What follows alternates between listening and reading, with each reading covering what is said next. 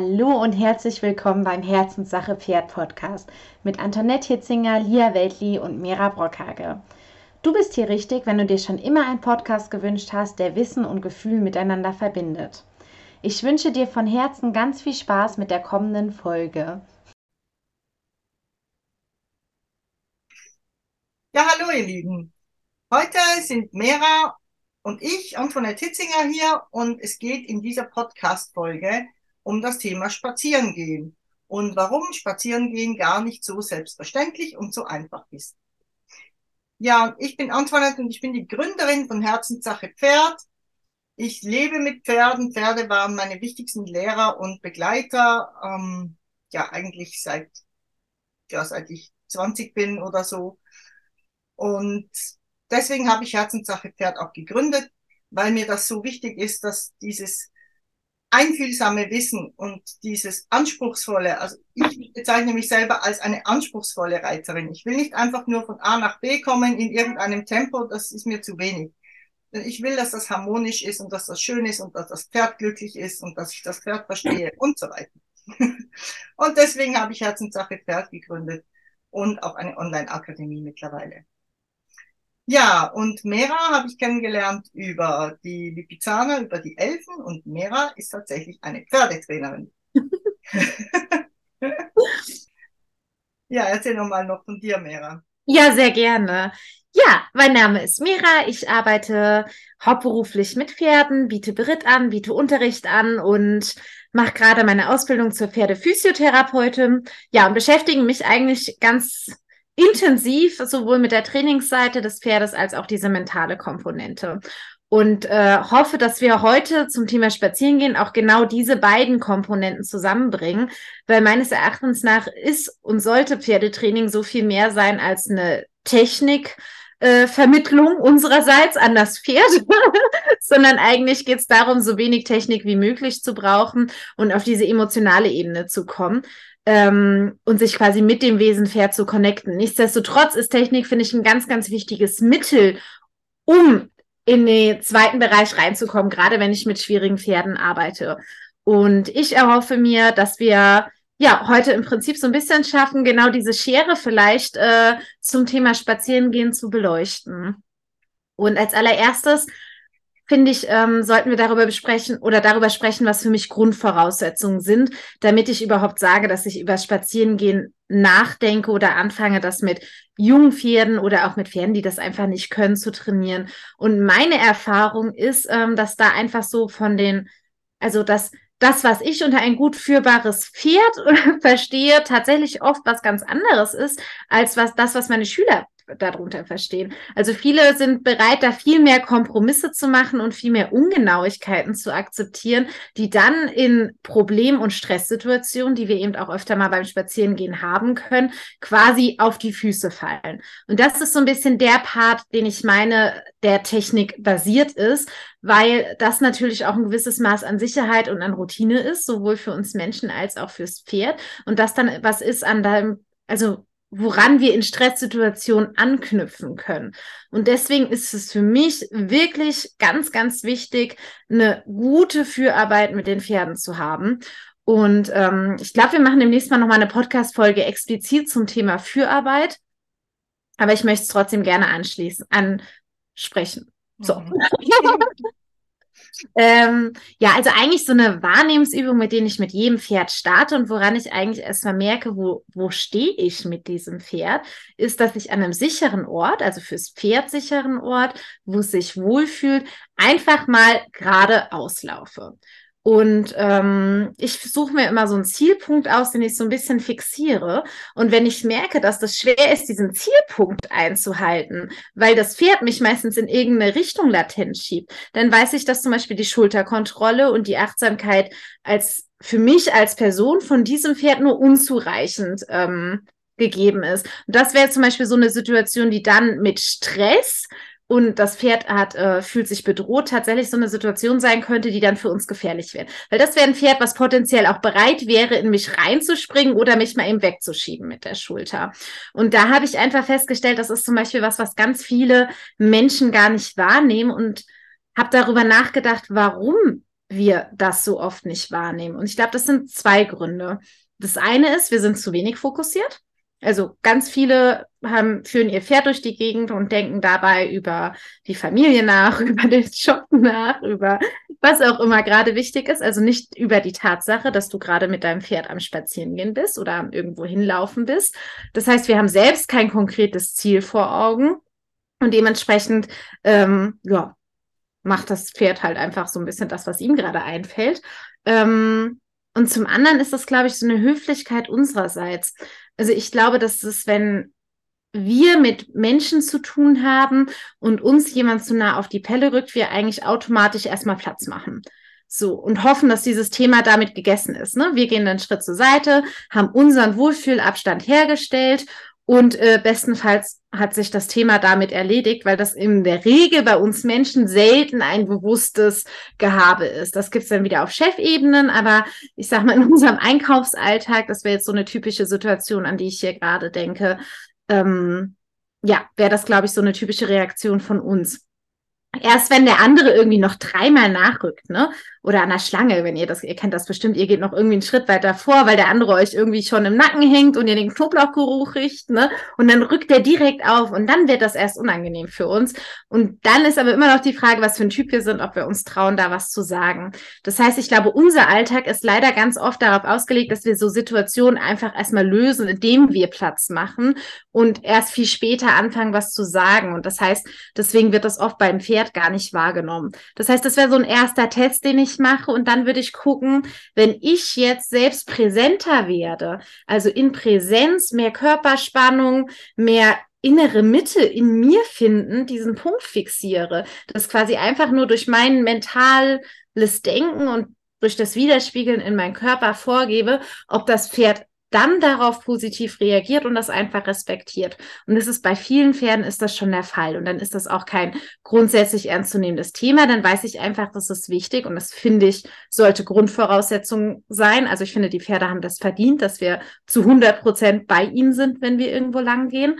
Ähm, Genau, dann ist das ein Thema, wo ich sage, das muss ich eigentlich gar nicht so sehr bearbeiten. Ich muss nur gucken, ob ich das halten kann und ob mein Pferd das halten kann und mir diese Aufmerksamkeit schenkt.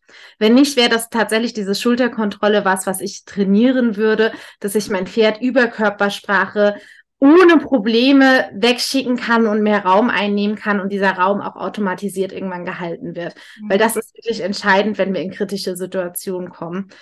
Ähm, genau. Das, ja glaube, also mein Gedanke dazu ist, dass, also ich merke, ich lege sehr viel Wert auf diesen Abstand oder zumindest, dass ich ihn herstellen kann.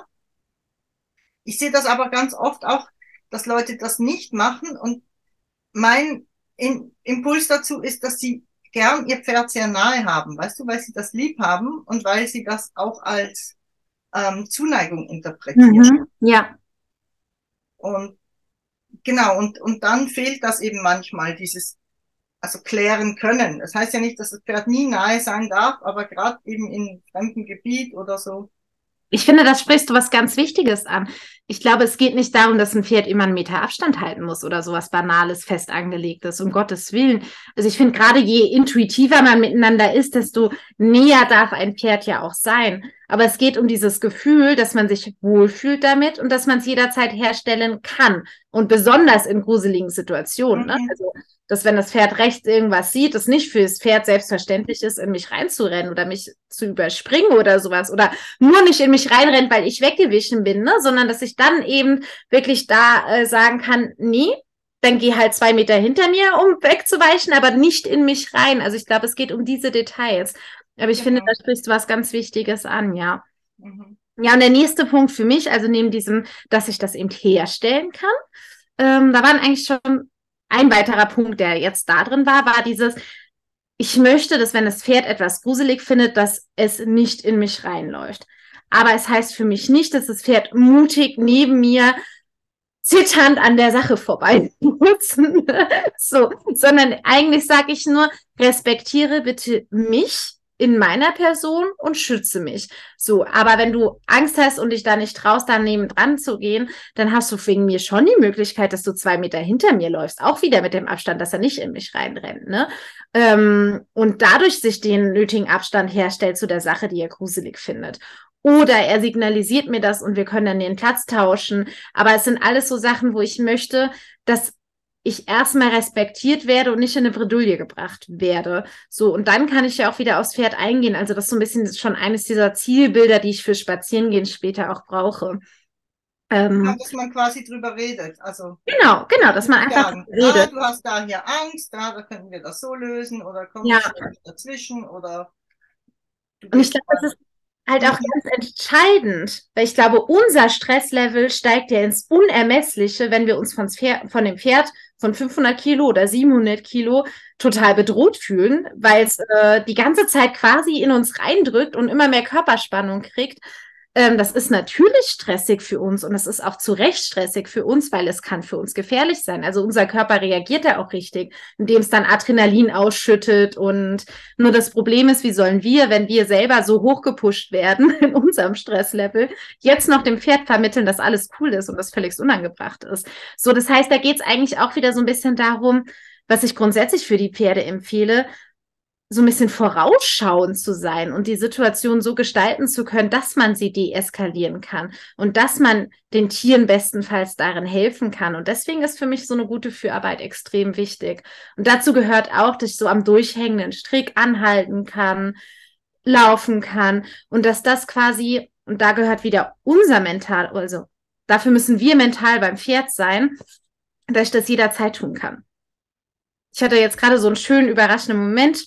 Das ist zwar kein Führtraining, das ist jetzt eine gerittene Geschichte, aber ich war wahnsinnig fasziniert. Ich habe meinen Pferden bringe ich immer bei, auf Ausatmung anzuhalten. Und jetzt waren wir im Gelände und wir waren bestimmt schon eine Stunde reiten und waren gerade auf einer Trabstrecke und meine Stute schön flott vorwärts, so richtig toll.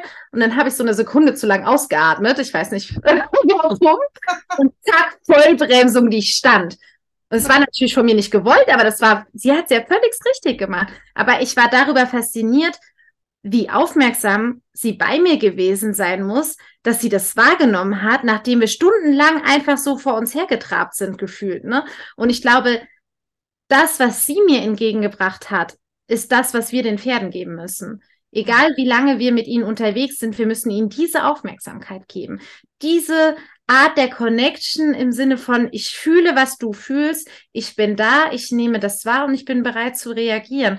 Und ich glaube, erst wenn wir diese mentale Voraussetzungen in uns selbst finden, können wir das Pferd überhaupt dazu bringen, dass es sich wirklich darauf einlassen kann, gerade wenn es nicht die nötige Sicherheit in sich selbst hat.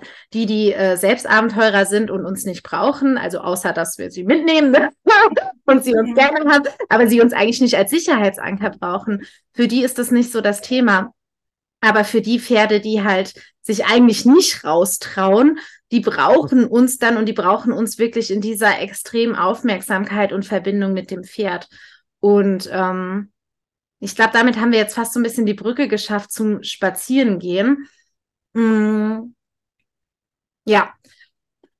Ich bin gerade überlegen, also ich finde es so ein bisschen Pferdetyp abhängig und das versuche ich euch jetzt zu vermitteln, wie ich anfange, spazieren zu gehen.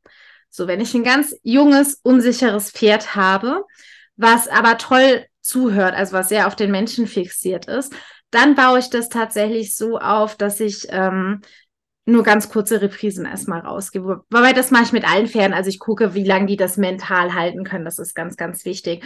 Und dieses, weil wie lange die mental halten können, das kann halt manchmal auch nach 200 Metern sein und du drehst das erste Mal um, wenn das hoch aufregend für die ist. Also ich glaube, der größte Fehler ist meiner Meinung nach zu früh zu viel zu machen und die dann in so ein Stresslevel zu bringen, dass sie nicht mehr nachdenken können, sondern nur heilfroh sind, dass sie es überlebt haben und wieder daheim sind.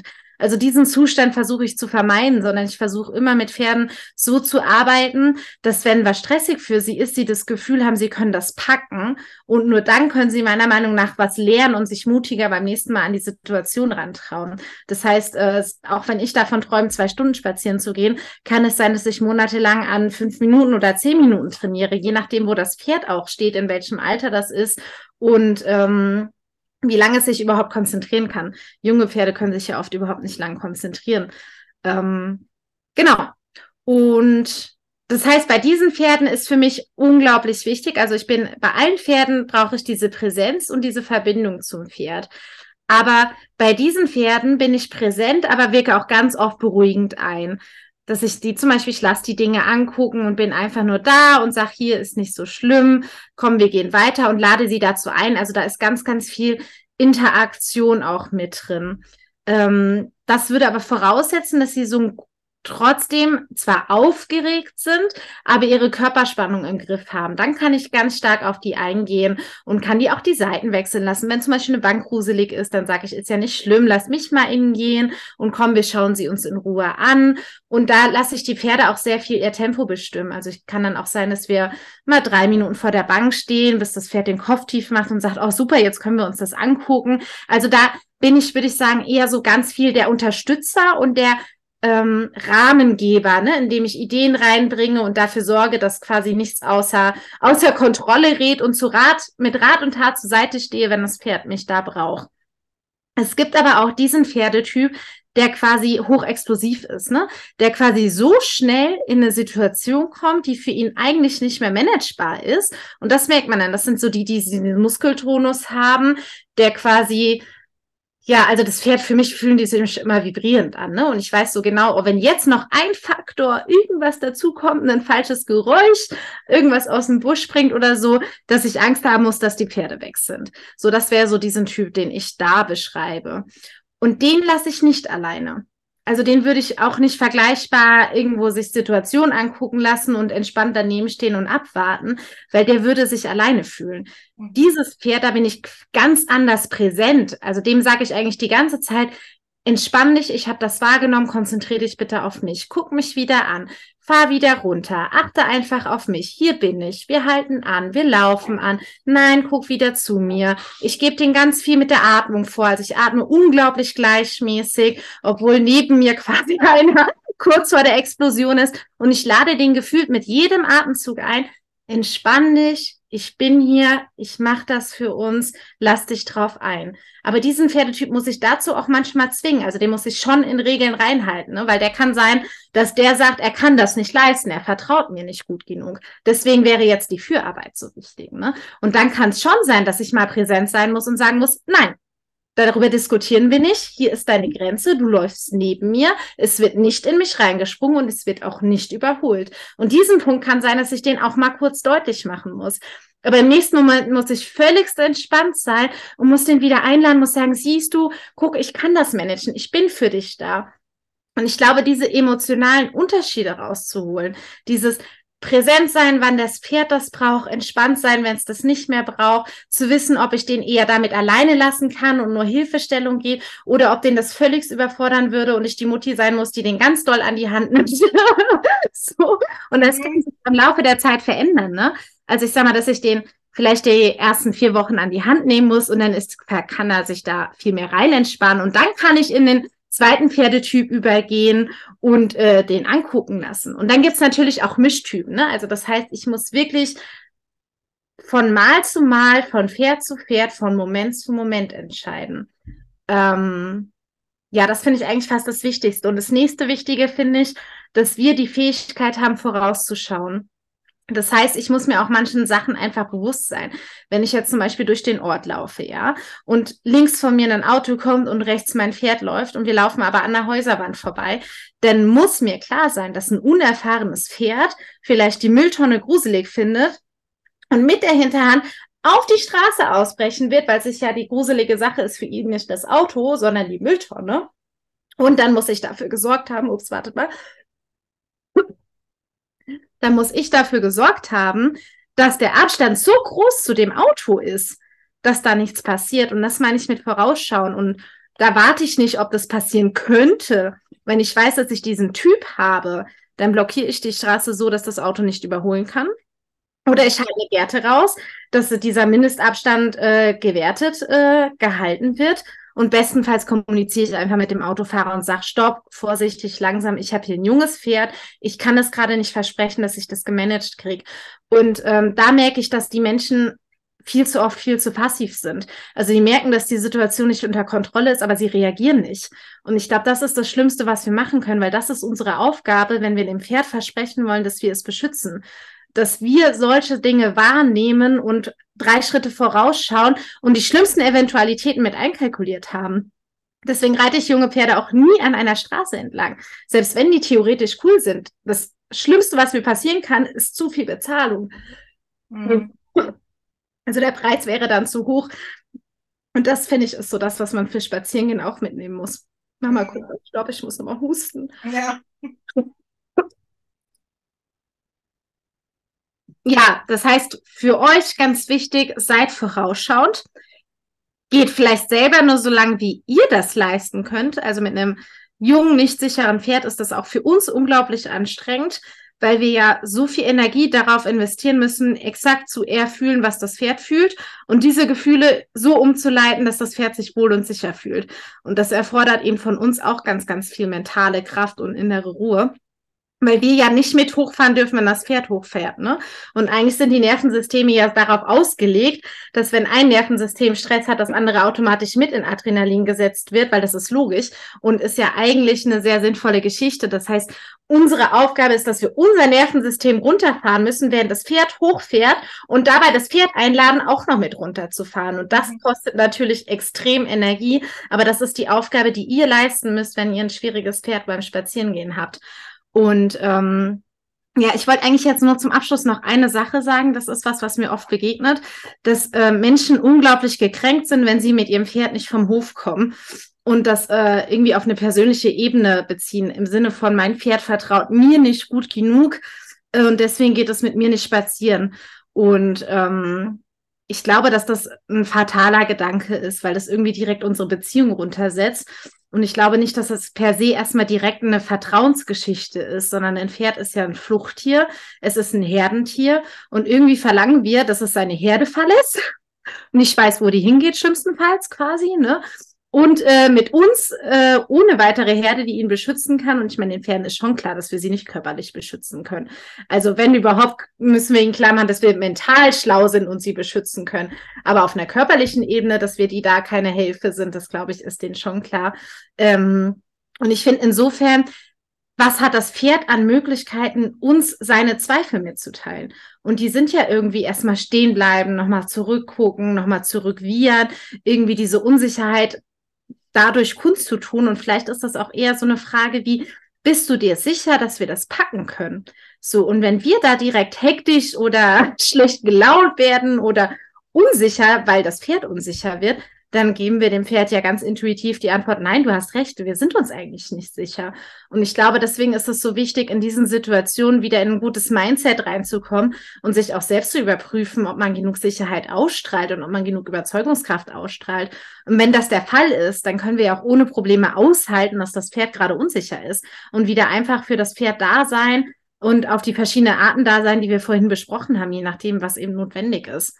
Und ja, das war eigentlich das, was ich euch zum Abschluss nochmal mitgeben wollte. Und ja, hoffe, das wollte ich auch noch sagen, dass, dass, ja. dass es so wichtig ist, ja, dass eben nicht immer gleich äh, zu denken, oder mein Pferd will mit mir nichts unternehmen, oder ja. mein Pferd will von mir nichts wissen, oder ich bin weniger wichtig als, als die Herde. Ja. Aber Pferde denken nicht so. Also das ist keine, ähm, da gibt's keine Wertung in dem Sinn, wenn das, wenn das passt, wenn sie sich darauf einlassen können. Wir könnten mit Pferden überhaupt nichts tun, wenn sie sich nicht darauf einlassen würden. Ja, das glaube ich auch. Also, und, und das ist ja, wie du das gesagt hast, sind schon gewisse Dinge, die nicht so einfach sind, je nachdem für ein Pferd. Also spazieren gehen ist toll, aber es ist nicht selbstverständlich, dass das Pferd einfach so, ich sage jetzt nebenher dackelt. Ja, und dass es da auch schon den Spaß dran entdeckt. Ich glaube, zu mhm. Beginn kann es wirklich sein, dass das einfach nur Stress ist fürs Pferd. Mhm.